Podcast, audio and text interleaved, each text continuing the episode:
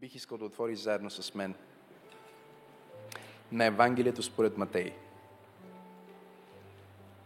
Ще започнем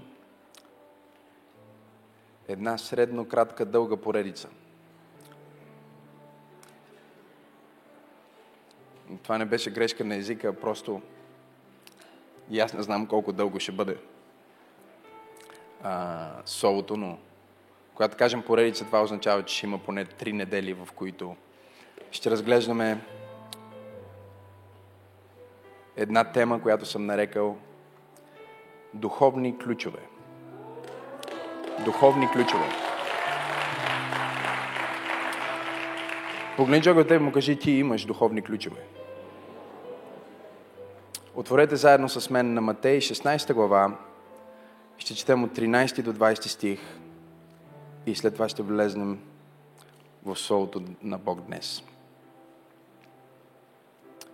А Исус, като дойде в околностите на Кесария Филипова, попита учениците си, казвайки, според хората, кой е човешкият син?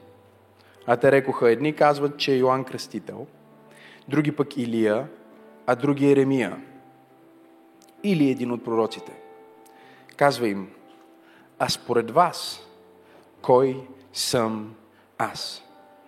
Симон Петър в отговор рече, ти си помазаникът, Месията, Христос, Синът на живият Бог. Исус в отговор му каза, Блажен си Симоне, сине Йовнов, защото плът и кръв не ти е открило това, но Отец ми, който е на небесата. А аз пък ти казвам, че ти си Петър. Ти си скалата. Не Дуейн Джонсън, ти си.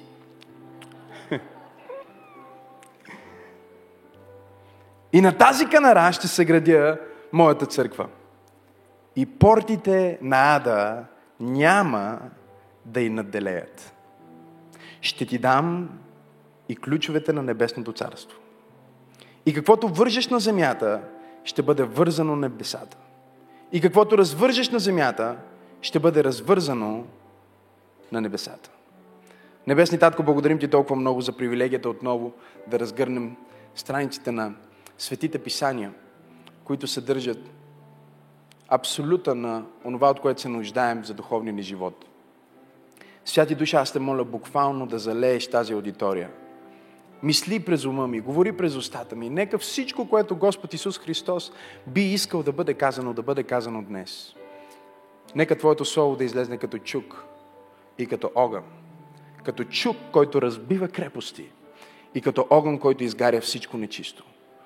Дай на всеки слушател дух на мъдрост и откровение, така че от опит да познае каква е широчината и дълбочината, каква е височината – на богатството, на наследството, което имаме между светиите. Святи души, ние обещаваме да посветим всичко, което се случва в това богослужение за славата на името на Господ Исус Христос, на когото съм и на когото служа. И заедно казваме Амен. Погледни човек от теб и му кажи, ти имаш ключове. Погледни човека от другата страна и му кажи, ти имаш ключове.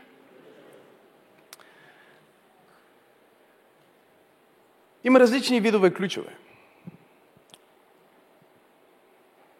Тук съм си извадил няколко. Това е ключ за хотелска стая. И изумително е как понякога, когато съм забравил в коя стая съм, и се опитвам да си отключа съседната. Не знам дали се е случило с вас. И се чуда защо ключа ми не работи. Мисля си, че ключа е развален. И понякога ключа може да бъде наистина увреден поради близостта с мобилно устройство.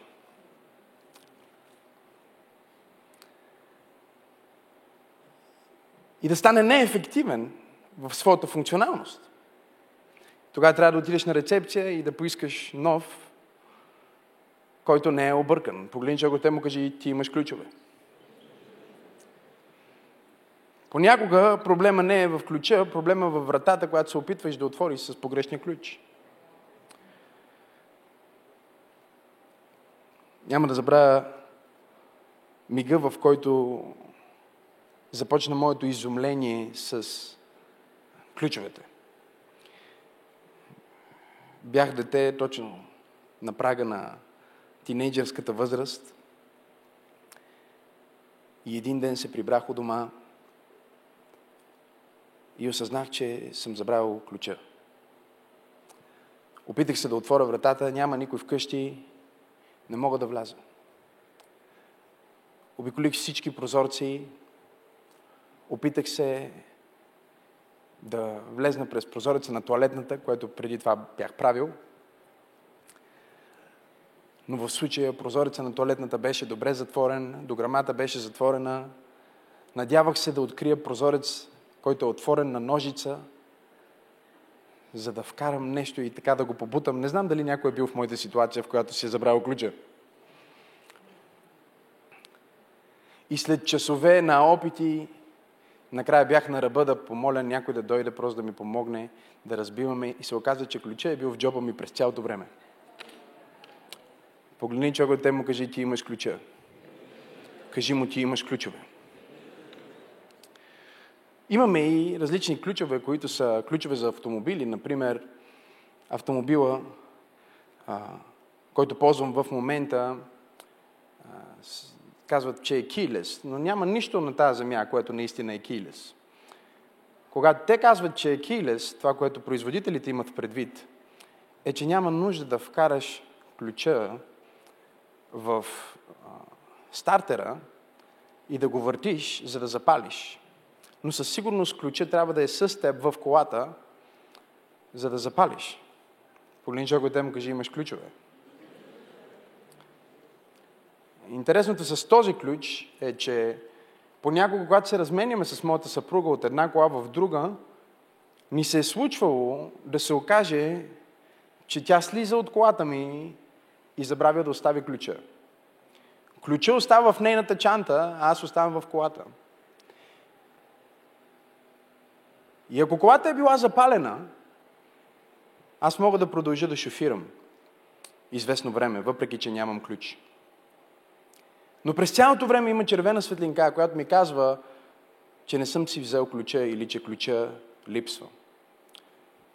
Ако стане така, че спра на място, без да имам ключа, тогава няма да мога да запаля отново. Погледни човек да му кажи, не си забрави ключовете.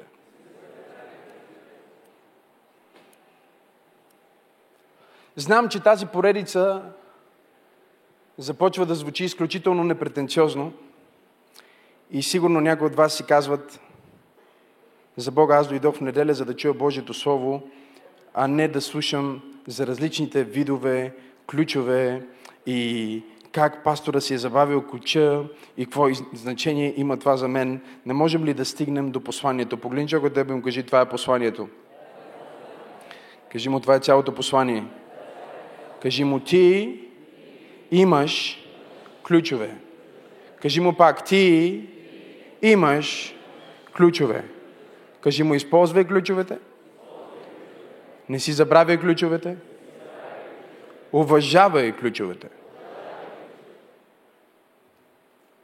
15 април 1912 година е дата, която завинаги ще остане в тъмния календар на човешката история, защото на този ден Титаник потъва. Всички знаят, че този кораб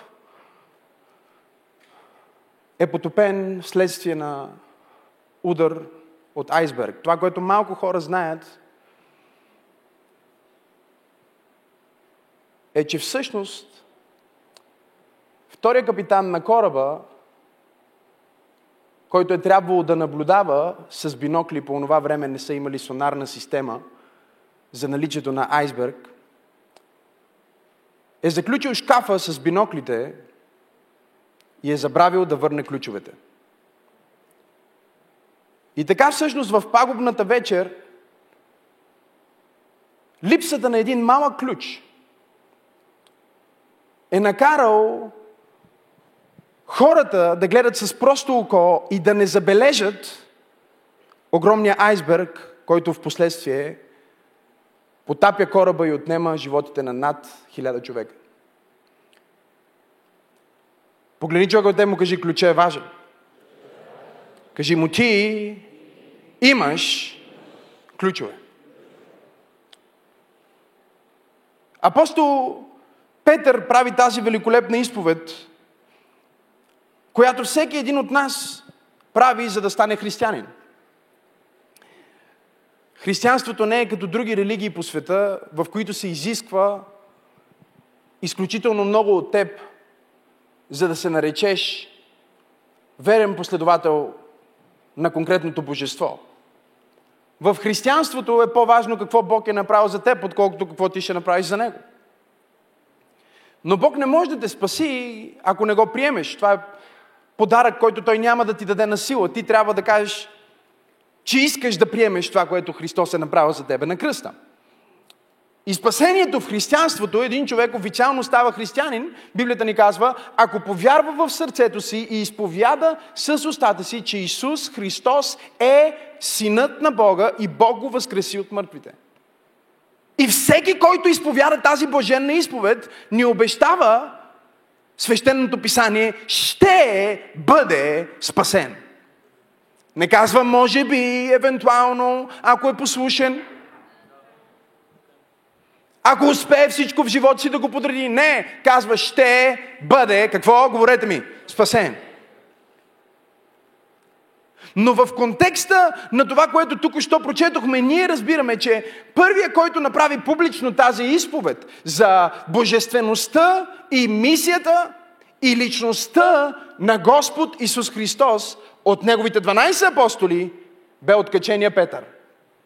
Петър единствен имаше дързостта да се изправи пред всички и да каже Ти си Месията, синът на живия Бог.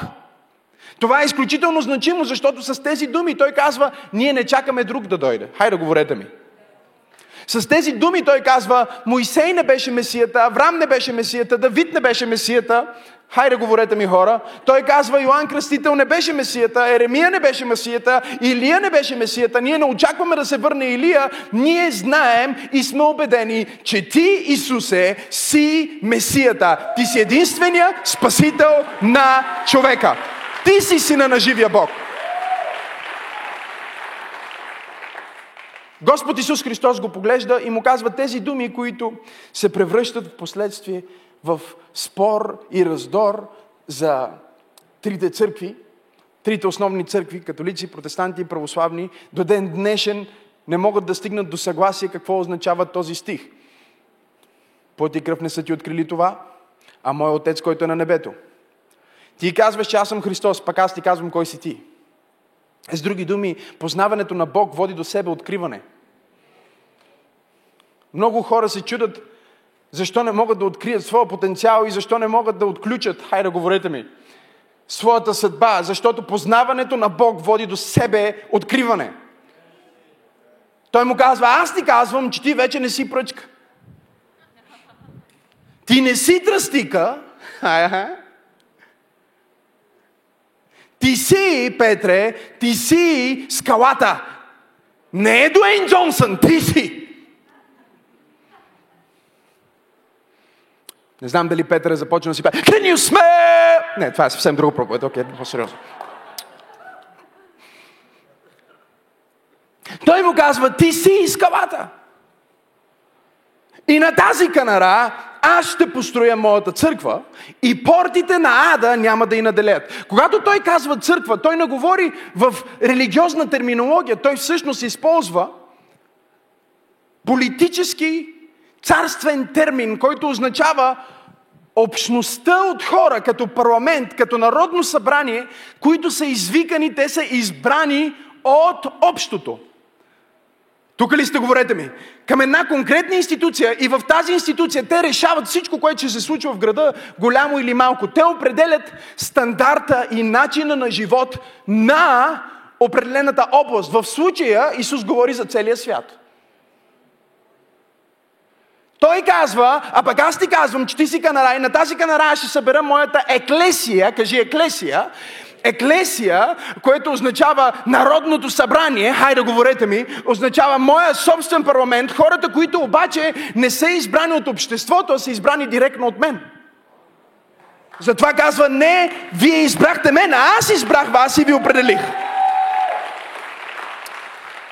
Слава на Бога, че никой не може да те импичне, никой не те е издигнал, само Бог те е издигнал. Халелуя! Той те е спасил. Аз мисля, че това е добра новина за всички християни. Никой не може да те уволни от твоя християнски пост. Хайде, говорете ми! Казва, аз ще построя моята еклесия и забележете, той му казва, фактически, моята еклесия, моя управителен съвет ще решава точно както управителният съвет в света решава за всички важни въпроси. Вие ще решавате и вие ще определяте кое е правилно, какво трябва да се случи в града и какво трябва да се промени. Но как ще го направите? Той му казва, ще ти дам ключовете. Кажи, аз имам ключовете. Ще ти дам ключовете на небесното царство. И забележете колко е красиво това, което той казва. Той казва, ще ти дам ключовете на небесното царство и каквото вържиш на земята, ще бъде вързано на небесата. Той поглежда Петър и му казва, да, първият човек взе ключовете и в своето действие на покорство към змията, той даде ключовете, властта, кажи властта. Какво са ключовете? Ключовете ти дават какво? Власт, кажи власт. Достъп, кажи достъп. Право, кажи право. Нещо много малко, забележете. Ти не знаеш дали това нещо тук не отваря стая пълна с 10 милиарда. Не ти изглежда като 10 милиарда. Не ти изглежда като нещо, кой знае какво. И затова хората четат битие и се чудат каква голяма работа. Змята казала на Ева, яш от плодчето и тя яла от плодчето и Бог ги изгони. Е, какъв е този Бог? Чак пък ги изгони заради едно плодче. Те не виждат голямата картина на това, че Бог каза на Адам и Ева, когато ги създаде, ето ви ключовете към земята и въздуха около земята. Той му каза специфично, ти не си господар само на земята, ти си господара на въздуха, брат.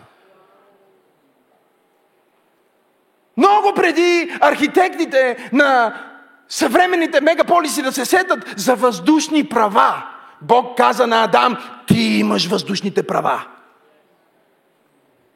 Ти имаш правата над земята, ти имаш правата над въздуха, ти имаш ключовете. И в своето покорство към змията, следвайки инструкцията на змията и бунтувайки се срещу инструкцията на Бог, той взима ключовете и ги дава на Луцифер. И затова Луцифер се нарича принца на въздушното.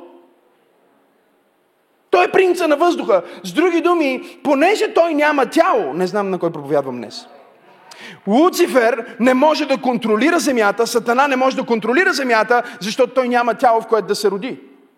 Следователно, когато му даваме ключовете, ние му даваме властта, но той е духовно същество и затова той сега има власт над въздуха. Да те опресира във въздуха. Хайде, говорете ми. Да има нечестие във въздуха. Къде е? Какво е въздуха? Това са мислите. Кажи мислите. Това са отношенията.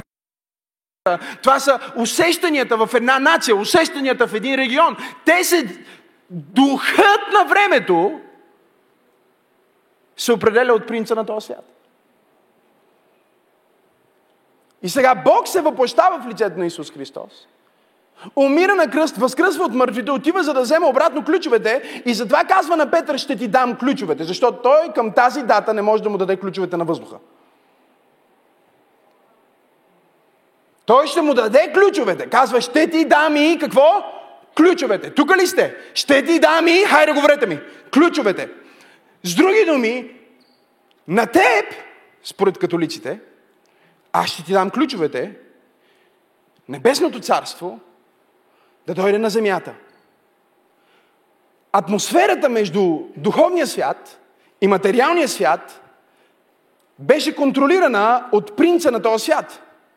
Но сега аз ще взема и тия ключове от тебе и ще ти дам и ключовете.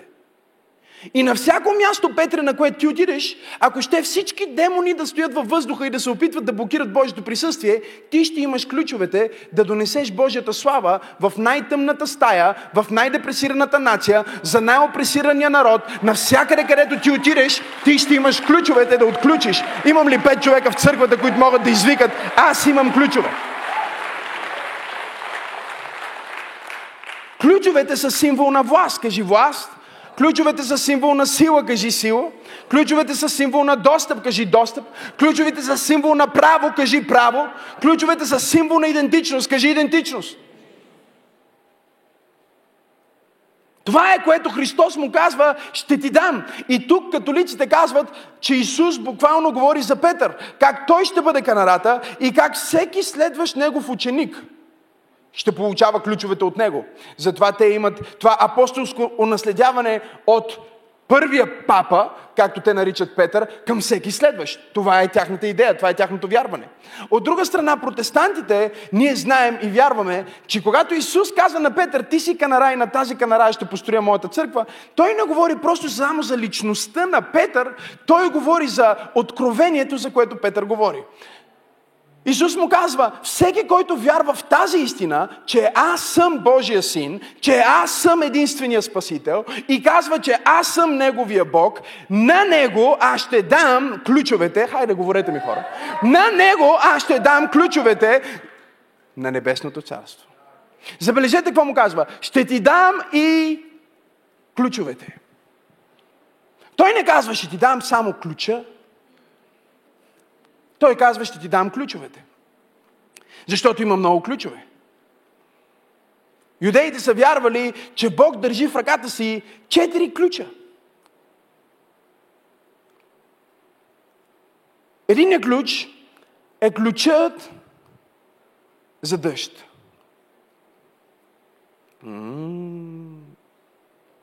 Ключа за дъжд. Когато трябва да завали, когато трябва да има напояване на земята, за да има растителност, за да има живот, защото навсякъде, където е суша, има смърт. И винаги, когато имаме вода, има живот. И Бог изпраща дъжд на земята, за да даде живот. И сега Исус казва на Петър, аз ще ти дам ключовете на Божието царство. Така че, Петре, когато ти се изправиш на едно място, ти можеш да стъпиш в властта, можеш да стъпиш в силата, можеш да стъпиш в правото, можеш да стъпиш в достъпа, да отключиш мястото и да завали небесен дъжд. Кажи дъжд. О, някои хора днес имат нужда от дъжд. И проблема е, че ние стоим и се молим за дъжд. Много християни стоят и казват, о, Господи, моля те, моля те, благослови ме, нека, нека бизнеса ми да тръгне по-добре, моля те, просто изсъхваме, Господи. Сметката ни е на минус 6 лева и 34 стотинки. Изпрати благословение. И през цялото време Бог те поглежда и казва, какво е това в ръката ти? Какво е това в ръката ти? Какво е това в ръката ти? Не се опитвай да чупиш прозорци. Не се опитвай да влизаш през кенефа. Просто извади ключа за дъжд. Защото аз съм ти дал ключовете на Небесното царство. И когато ти стъпиш в достъпа, кажи достъпа. Когато стъпиш в силата, кажи силата. Когато ти стъпиш в властта, кажи властта. Когато ти стъпиш в правото, кажи правото. И кажеш в името на Исус, аз отключвам благословение за моите деца. Аз отключвам благословение за моя народ. Аз отключвам благословение за моя бизнес. Аз отключвам благословение за моите взаимоотношения. Няма да имам суша в финансите. Няма да имам суша в здравето. Няма да имам суша в моите предбрачни, брачни, след след брачни взаимоотношения ще има дъжд, ще има свежест, ще има полах на кислород от небето. Той каза, ще ти дам ключовете на Небесното царство. Втория ключ, който юдеите вярват, че Бог държи в ръката си, е ключът за зачатие. Затова, когато ние четем в Стария Завет, ние виждаме тази идея, как протича в Тората и в много от историите Например, историята на бащата на вярата Авраам и след това патриарсите, неговите синове, ние виждаме как не могат да имат деца, не могат да заченат. До, до един момент, в който Бог отключва, кажи отключва. О, Исусе Христе, аз усещам нещо в момента. Кажи отключва зачатие. Бог отключва зачатие. Чуйте го. Отключва зачатие. Отключва го. Но има един от тези изумителни мъже на вяра, които още преди Бог да даде ключовете на църквата, да ги даде на лидера на църквата, да ги даде на всеки вярващ в църквата, каже аз имам ключове. Пастор спри да повтаряш едно и също. Ще те брандирам. Така че когато ти кажат, че няма да успееш да кажеш, аз имам ключове. Когато ти кажат, че нямаш достъп до това място, трябва да кажеш, аз имам ключове. Когато банковата ти карта каже, няма достатъчно ти трябва да кажеш, аз имам ключове. Трябва толкова силно да брандирам главата ти с това, че ти имаш ключовете, че да ги използваш. Да не се превърнеш в Дейвид Блеер. Дейвид Блеер е втория капитан на кораба Титаник, който забравил да остави ключовете за шкафа с бинокъли. Благодарение на неговото небрежно отношение към властта, която му е дадена, над хиляда човека изгубват своя живот. Тази вечер на 15 април може би би, би, би, би, би, би била напълно различна. Трагедията би могло да бъде отбегната, ако един човек използва своите ключове по предназначение, погледни човек от тебе и му кажи, ти имаш ключове. Кажи му ключове за дъжд. Какво е дъжд? Дъжд е изобилие. Какво е дъжд? Дъжд е свежест. Какво е дъжд? Дъжд е напояване. Какво е дъжд? Дъжд е плодородие. Какво е дъжд, пасторе? Дъжд е живот. Ти трябва да спреш да се молиш за дъжд и да кажеш извиквам дъжд. Заповядвам дъжд. Усещам нещо, емоциите ми са сухи. Господи, искам дъжд. Усещам, че взаимоотношението с жена ми изсъхва. Господи, дай дъжд.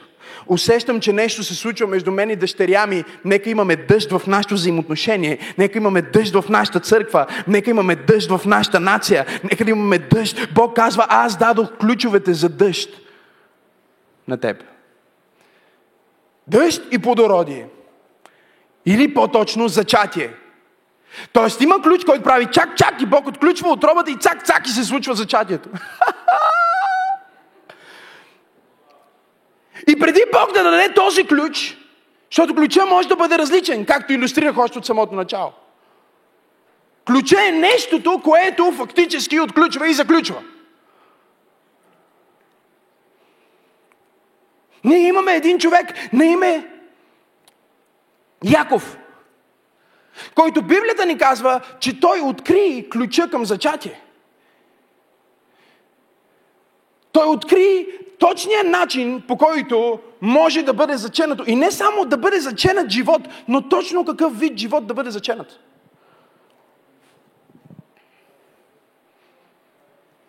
Библията ни разказва, че когато той беше слуга на Лаван,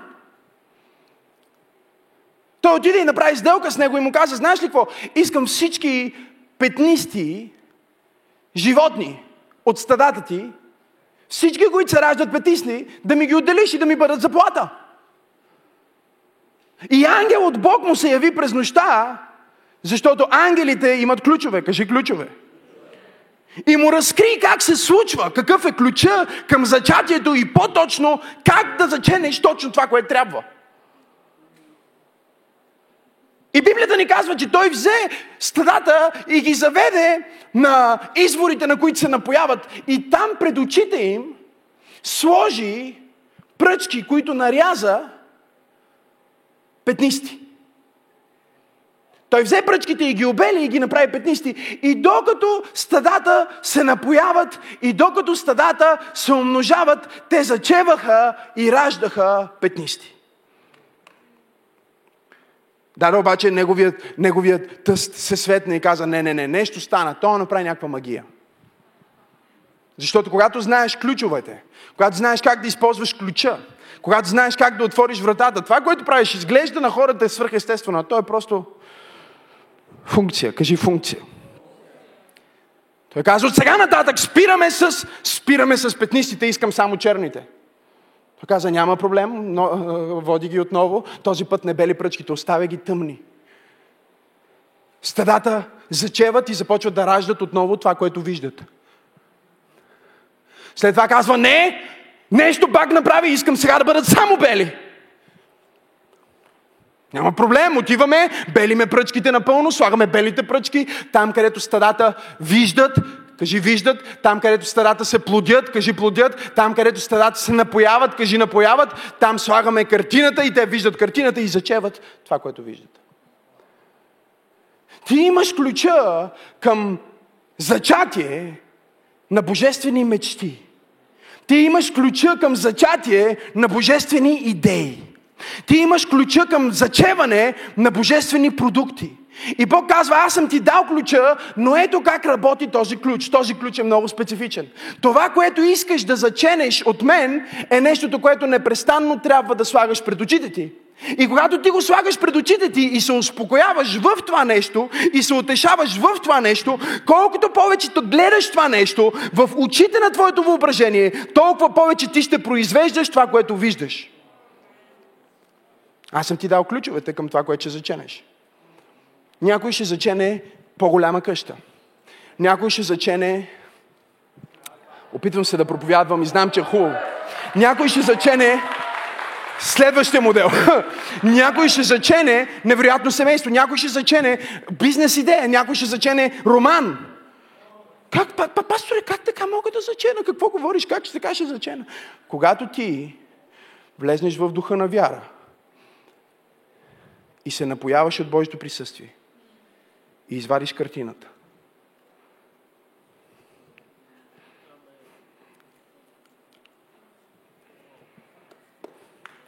Някой ме пита, пасторе, когато хвалиш, когато стоиш в службата и пееш, какво правиш? Смисъл, какво си мислиш?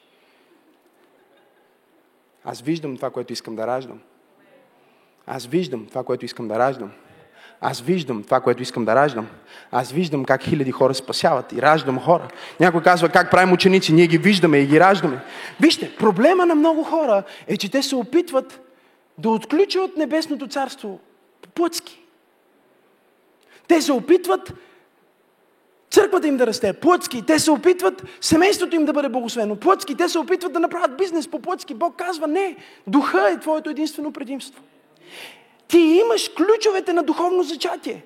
Но въпросът е какво гледаш през цялото време в твоето съзнание и в твоето въображение. Виждаш ли се благословен?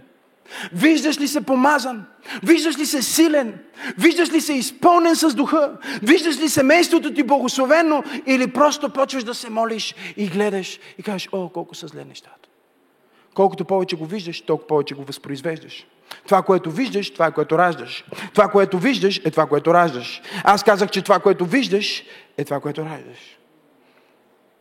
Апостол Петър се изправи на деня на Петдесятница, когато за първи път той каза, е, сега е момента явно. Сега е момента да пробвам дали ги имам тия ключове или ги нямам. Ключовете са ключове, които буквално ти дават достъп до Божието Слово, до Неговия дух. Нещо повече. Това са ключове към човешките сърца. Знаеш ли, че Бог ти е дал ключове към човешките сърца? Как успяваш да благовестваш толкова ефективно? Как така хората, на които казваш за Исус, се спасяват? Ми ти не се опитваш да им го обясниш. Ти просто взимаш ключа. Какво е ключа? Ключа е власт, кажи власт. Достъп, кажи достъп. Право, кажи право. Да, ти го имаш това право. Ти имаш право да отключиш някой, за да вкараш благата вест в сърцето. И Петър казва, ей, сега ще го пробвам. Той не е най-добрият проповедник, не е най-добрият оратор. Всъщност даже имаме неговата собствена изповед, че има по-добри проповедници от него в църквата. Въпреки това, той е главният проповедник, въпреки това той се изправя на деня на Петдесятница, защото той има дързостта да каже, имам ключовете. И първото нещо, което той казва, когато се изправя в Деяния на апостолите втора глава, е, това не е онова, което вие си мислите, че е. Първата му проповед, между другото, изключителна проповед, казва се, това не е онова. Когато проповедника проповядва проповед, която се казва, ете това не е онова. И на края на тази проповед 3000 мъже, без да броим жени и деца, искат да се кръщават веднага във вода. Знаеш, че това не е било проповед. Някой е използвал. Някой е използвал. Някой е използвал Имам ли пет човека в църква пробуждане, които казват, аз имам ключове, аз имам ключовете на небесното царство. Той започна да говори и изведнъж започна да вали. Той започна да говори и изведнъж хората, Библията казва, бяха ожилени в сърцата си. Защо?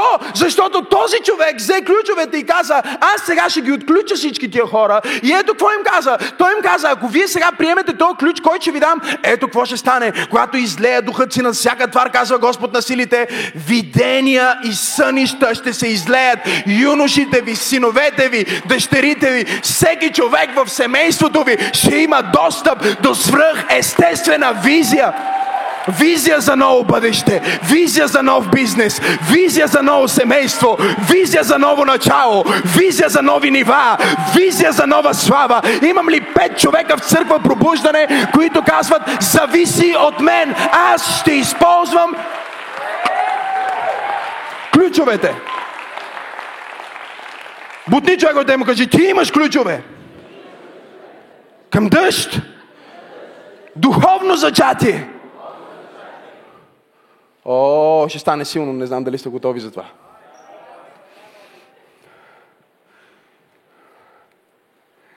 Четвъртия ключ е ключа за възкресение от мъртвите.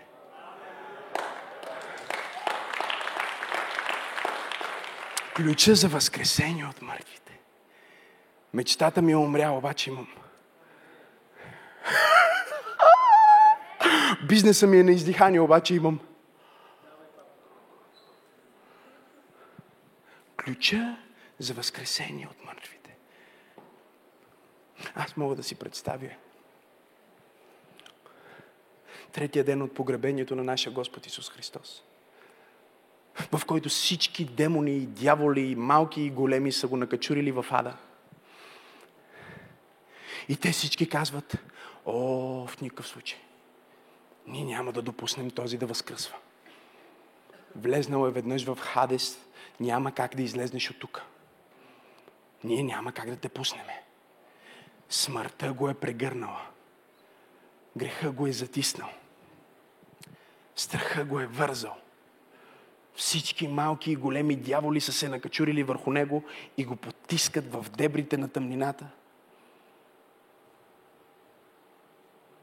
И Бог Отец стои на своя трон и казва на Михаил, я ми дай тази кутийката там. Сатана не знае, че никога не съм му дал този ключ. Аз държа ключовете за възкресение от мъртвите. Аз държа ключовете. Ха-ха-ха! Затова има един стих в псалми, който казва Всевишния ще се смее Всевишния ще се изсмее на враговете си. Ще се смее с висок глас. Те си мислят, че могат да го спрат. Те си мислят, че могат да го погребат. Те си мислят, че могат да го потопат. Те не знаят, че Татко Бог държи в ръцете си един ключ, на който тук пише Възкресение от мъртвите. Кажи Възкресение от мъртвите. Исус Христос възкръсна и каза на Йоанн на остров Патмос, аз държа ключовете към ада и смъртта. Аз държа ключовете на възкресение от мъртвите. И нека ти кажа нещо за тия ключове.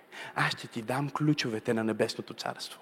Аз ти дам всеки един от тези ключове в твоята ръка, като мой последовател, като мой ученик, като мое дете. Аз ще ти дам право да възкресяваш мечти. Аз ще ти дам сила да възкресяваш мечти. Аз ще ти дам власт да възкресяваш мечти. Не само твоите мечти, но мечтите на хора около тебе. Хората, които познаваш, които са духовно мъртви, хората, които познаваш, които са изгубили надежда, хората, които познаваш, които са живи, умрели. Бог казва, аз съм ти дал ключа да ги съживиш. Аз съм ти дал ключа да ги обновиш. Ключа е в твоята ръка. Не дай да гледаш само към небето и да кажеш, Господи, моля те, спаси майка ми.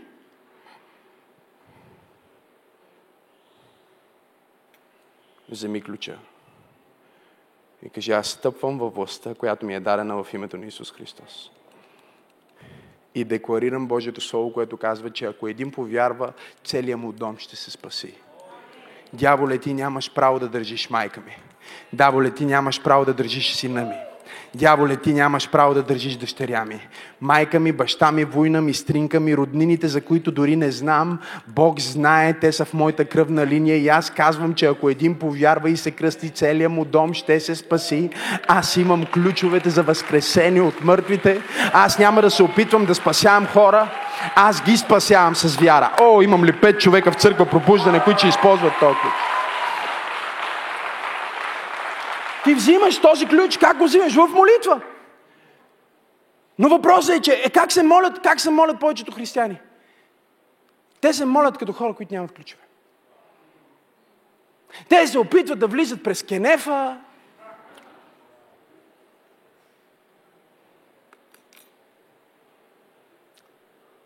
Като хора без права.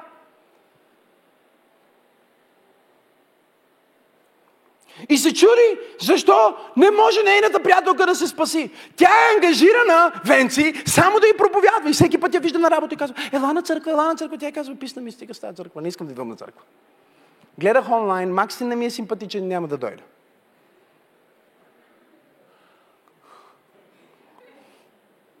И за всеки следващ човек, на който ти благовестваш, без да използваш ключовете,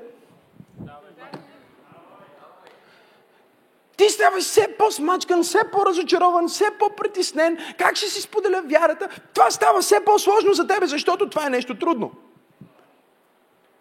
Пробвай следващия път, когато искаш да благовестваш на някой, да се молиш за него. Преди да му благовестваш. И да кажеш, Господи, аз казвам, че сърцето му е отворено, аз казвам, че ума на този човек е отворен, аз казвам, че дявола, който замъглява погледа му, пада сега в името на Исус, аз вземам ключа за възкресение от мъртвите и казвам, че той човек ще възкръсне от мъртвите. Сега, след това отиваш с това убеждение и с тази сила. Проблема ни е, че ние сме оставили ключа на молитвата и се опитваме да отключиме свръхестествената сила на Бог без молитва. Няма как да стане. От време на време работи, защото вижте, когато си бил на църква, когато си бил разпален, когато си бил огнен за Бог, ти си тръгнал, нали така? Тоест, килес системата на молитвата се е включила, или може би ти не се молиш толкова много, ама жена ти много се моли и ключа е в нея. И понеже сте заедно с жена ти в колата, когато ти натиснеш бутончето, колата тръгва. Но след това жена ти трябва да слезне, да ходи на фризьор, да отиде на маникюр или нещо такова, нали? Жената си има своите женски неща, които трябва да прави. И ти трябва да я оставиш с една пачка пари пред магазина. Или с картичка да си пазарува. Какво е жена с кредитна карта в мол? Терорист с Калашников.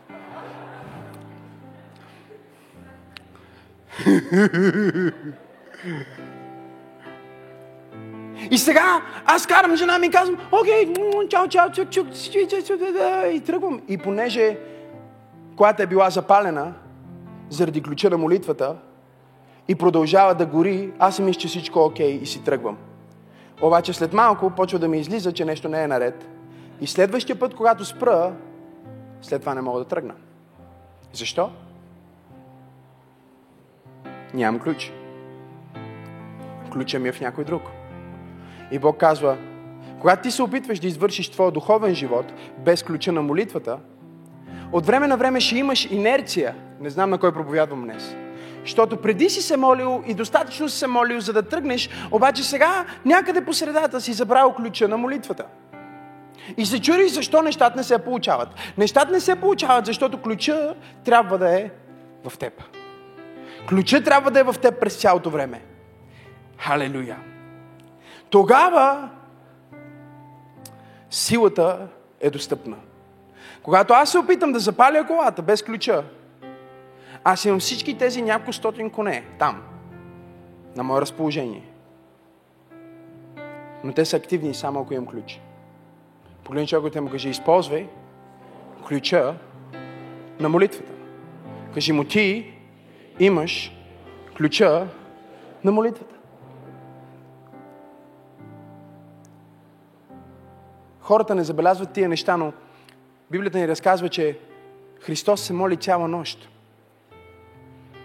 Едно денонощие има колко часа? Говорете ми. 24. Нощта тогава колко е? Говорете ми. И Библията ни казва, той се моли цяла нощ и след това отиде и призова 12. Той отдели по един час за един апостол. Ти четеш Библията и четеш как Исус мина покрай някой и каза, следвай ме. И той буквално остави мрежите и тръгва след него. И си казваш, бре, сигурно е имал някакъв ореол около главата на Исус. Не. Просто е имал ключа на молитвата.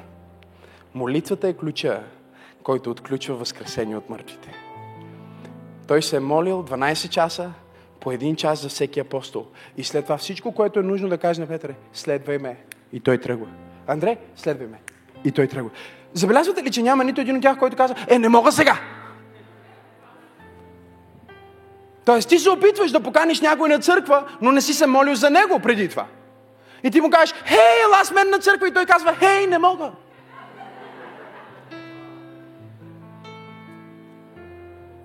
Защото ти не си въвлякал ключа на молитвата. И знаеш ли какво прави молитвата?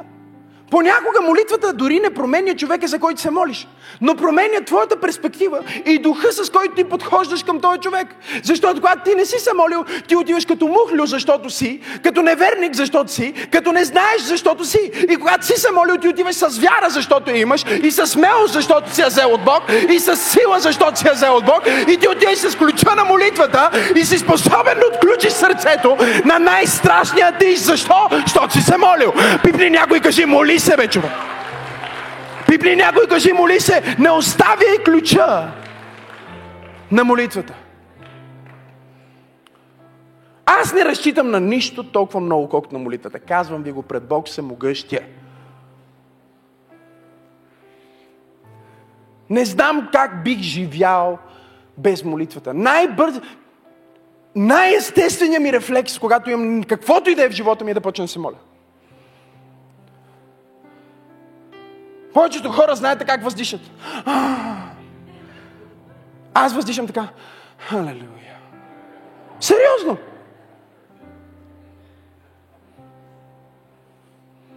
Направи въздишката си молитва. Направи усмивката си молитва. Направи всяко действие в твоя живот молитва и обращение към Бог. И когато ти се обръщаш към Бог, Бог ще се обърне към теб и той ще каже, какво се чуриш, бе? Ти имаш ключовете. Ти имаш ключовете за възкресение от мъртвите. Имам ли пет човека, които казват, тази седмица аз ще възкреса мъртви мечти, аз ще възкреса мъртви хора, аз ще възкреса мъртви взаимоотношения, аз ще преустановя нещо, което изглежда мъртво. Хайде! Кажи молитва. Възкресение. Ние искаме сила без молитва.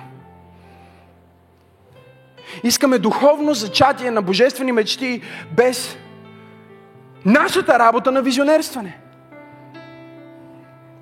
Седете, седете, седете. Нека да довърша тази проповед. Мога ли да я довърша? Цяла поредица ще бъде, но все пак ще довърша проповедта.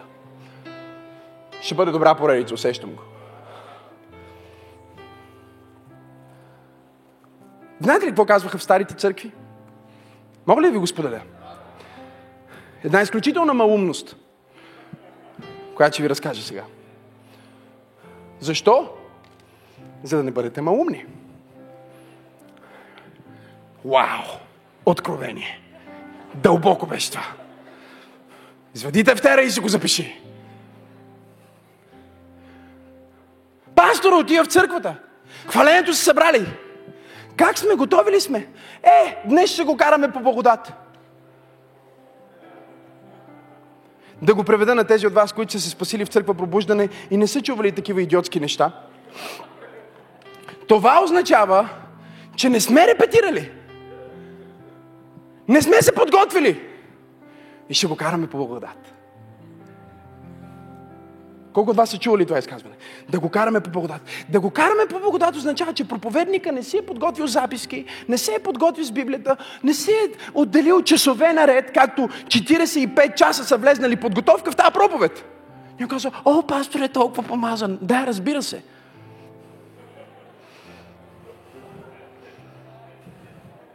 Разбира се. След 45 часа и ти ще станеш много помазан. И не казах тази поредица. Казах тази конкретна проповед. И те казват, че караме по благодат. Значи озвучеването не е направено, той не си е настроил бащето. Разбирате ли бе? Тук ли сте? Но ще караме по благодат. И когато ти отидеш в църква, която вярва в такава благодат, някой ми каза наскоро, чувството е като че гореща лава от ушна кал се спуска в ушните ти тъпънчета и започваш да губиш слухът си, докато слушаш хвалението. Тоест, те усещат благодат, но ти не я усещаш. Ти усещаш само единствено ада.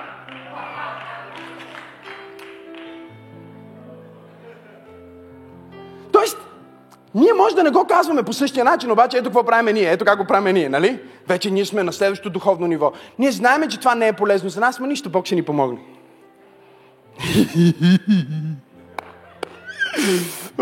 Болка с смях. Как се нарича това? Не знам, много е хубаво. Нали? Ние, ние много често го правим това. Ние казваме, аз няма си свърша моята работа, защото ако Бог иска да ми помогне, халелуя. И те, те противопоставят, чуйте ме, това е духовна незрялост и глупост. Невежество и малумщина също. Те противопоставят, чуйте ме, подготовката, работата, посвещението и благодата. Те казват, че ако ти имаш план за службата, значи не си воден от духа. И за да си воден от духа, трябва да нямаш абсолютно никакъв план. Нали? Ако ти си много духовен и слушаш, всичко ще го приемеш, няма нужда да си водиш записки. Радвам се, че Моисей нямаше това откровение.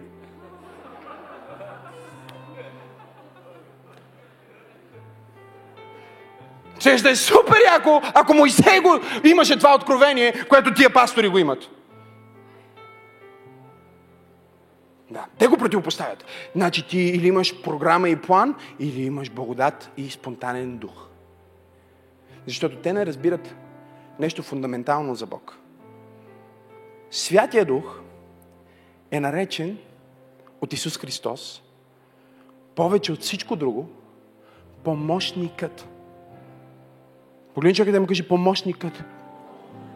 Сега не знам, аз знам, че не съм мега много добре с български язик, въпреки, че никой не ми вярва, когато го кажа, но в пети клас останах на поправителен по български литература.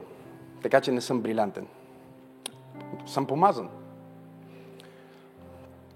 Компенсира. Но къде компенсира? Нека да обясним сега това. Помощник какво означава? Ако аз кажа, ако аз кажа сега, а, Краси, може ли ми помогнеш да преместим тази колона от този край в другия край? И Краси дойде и аз се мръдна настрани и Краси вземе тази колона и се сложи на гърба и я премести в другия край. Той помогнал ли ми е? Не, не, вие не чуете. Говорете ми.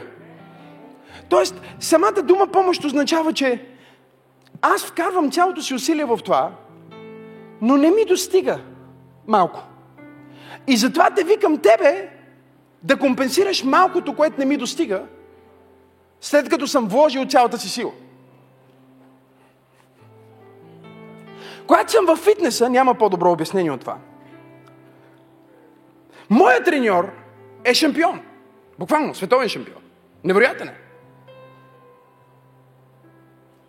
И когато съм на лежанката и правя едно, две, три с 110 кг. Четири, той знае горе-долу колко повторения мога да направя аз. И някъде на петото, на половината, мозъка ми изпраща сигнали до мускулите и казва, ти си на 80%, така че трябва да се изключва в момента. Тоест ти имаш още 20% сила да го избуташ. Но поне, понеже не е на живот и смърт, а е в контролирана среда, мозъкът ти изключва. Това е като шаутера. Пада шаутера, вместо ти гърби цялата инсталация. Доста сложно Бог те е направил. Проблема с мозъка обаче е, че мозъкът ти Нека да не обиждам повече. Много често не е достатъчно използван и е оставен да бъде господара на целият ти живот. И мозъкът ти премества тази граница на търпимост все по-надолу и все по-надолу и все по-надолу. До момент, в който ако ти направи така и ти каже, о, боли ме. Не, не те боли, просто си лиглю.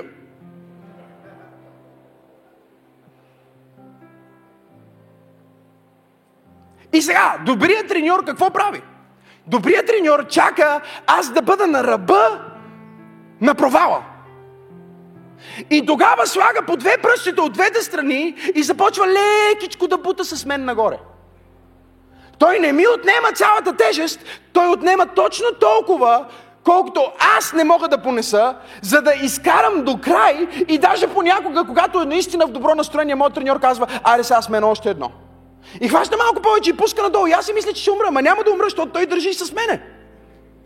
Но е много кофти те от вас, които тренират, защото когато е наистина добър човека, когато е бил в фитнеса, когато знае какво прави, той ти помага, ама точно толкова, колкото е нужно, за да успееш ти да дадеш всичко от себе си. Защото ако ти не дадеш всичко от себе си, мускулите ти не могат да растат. И проблема с нас е, когато ние кажем, Святия Дух е помощника и очакваме Той да дойде и да дига тежести вместо нас. Очакваме Той да дойде и да настрои пяното вместо нас. Очакваме Той да дойде и да подготви проповедта на пастора и записките вместо нас. И Бог ме изпрати да каже на някой в църква пробуждане, не се очудвай, когато си на ръба на силите ти. Защото точно когато си на ръба на силите ти, аз идвам, за да направим още едно повторение и да покажем на дявола, че има нещо много повече, което аз мога да направя правя с теб. Имам ли пет човека в църква пробуждане, които могат да извикат Параклетос, Святия Дух, помощника. Хайде, извикай! Така че, не дей да казваш, Боже, помогни ми, ако сам не си помагаш. О, Боже, помогни ми. Нема как, дал съм ти ключове. И хората приемат Божия отказ да им помогне, като отхвърляне или нещо лошо.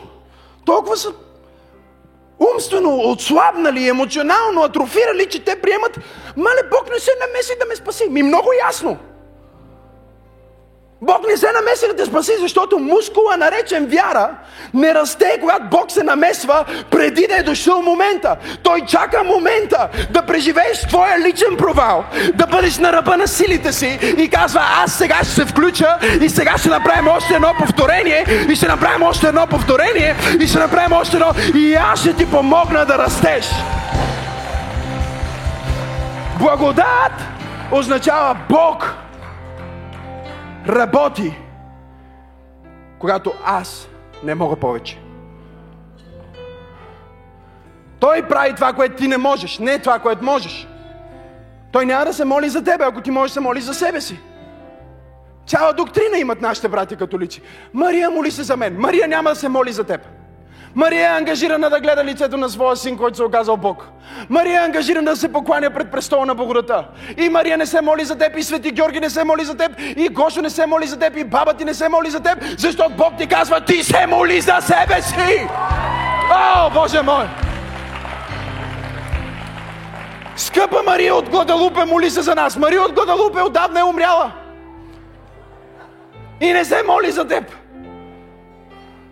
Свети Георги, помогни ни. Не, Свети Георги ти казва, помогни си сам. направи нещо ти. Аз ти дадох, каза Исус, ключовете на небесното царство. Нека ви кажа нещо за тия ключове.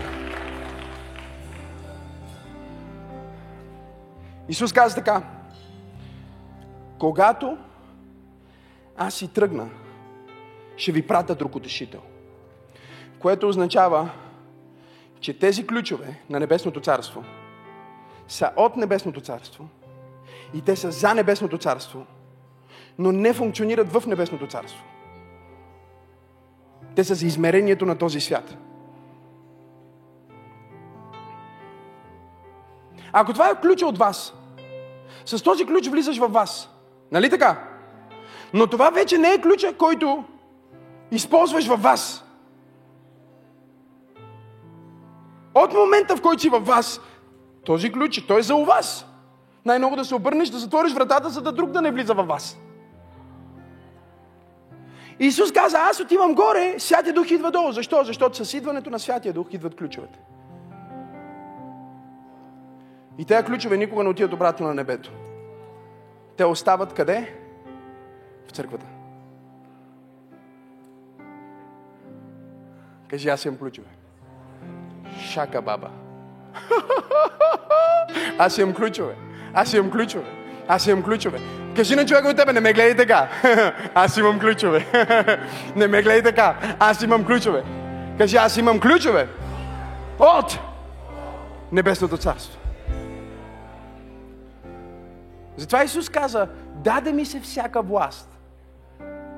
На небето, във въздуха. И на земята. Затова идете.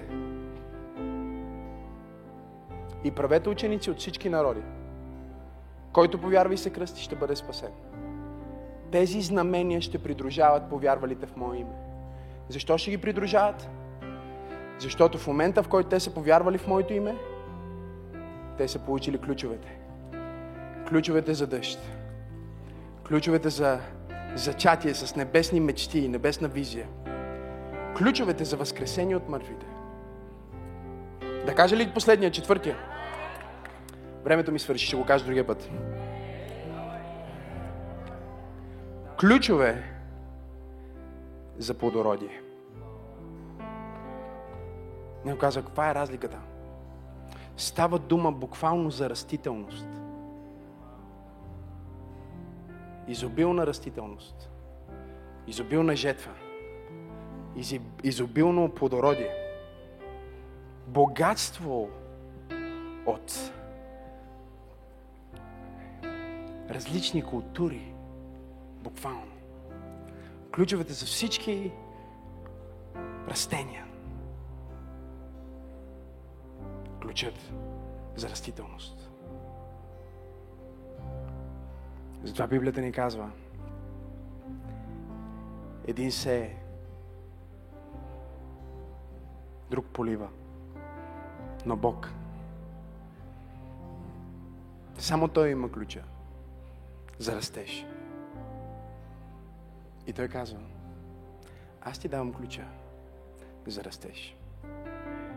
Растеж, когнитивен растеж, интелектуален растеж, економически растеж, растеж в емоционална интелигентност, растеж в знание, растеж в пари, растеж в статут, растеж в семейство, повече да стават. Трима, четирима, десет. Растеж в църквата. Боже, молим те, направи нашата църква да расте. Бог казва. Един се, друг полива. Аз го правих да расте, обаче сега аз ще го направя да расте. Ключа какъв е? Някой да се някой да полива. Кажи растеж. Кажи аз правя моята част. Бог ще направи своята част. Кажи ключът е в мен. О, кажи го пак, ключът е в мен. Ходи като някой, който носи ключовете на Небесното царство. Говори като някой, който носи ключовете на Небесното царство. Слушай тая проповед 36 пъти. Докато всеки детайл от това познание напои душата ти и ума ти и излез с това откровение и бъди плодоносен. Хей, hey, толкова се радвам, че гледаш съдържанието на Църква Пробуждане в YouTube. Аз съм пастор Максим и искам да те насреча да се абонираш към канала ни, за да не пропускаш нищо от невероятното съдържание, което качваме. Дай един палец нагоре и ако искаш, може да ни подкрепиш с твоето доброволно дарение. По този начин ни помагаш да донесем посланието на любов и надежда до повече хора, точно като теб.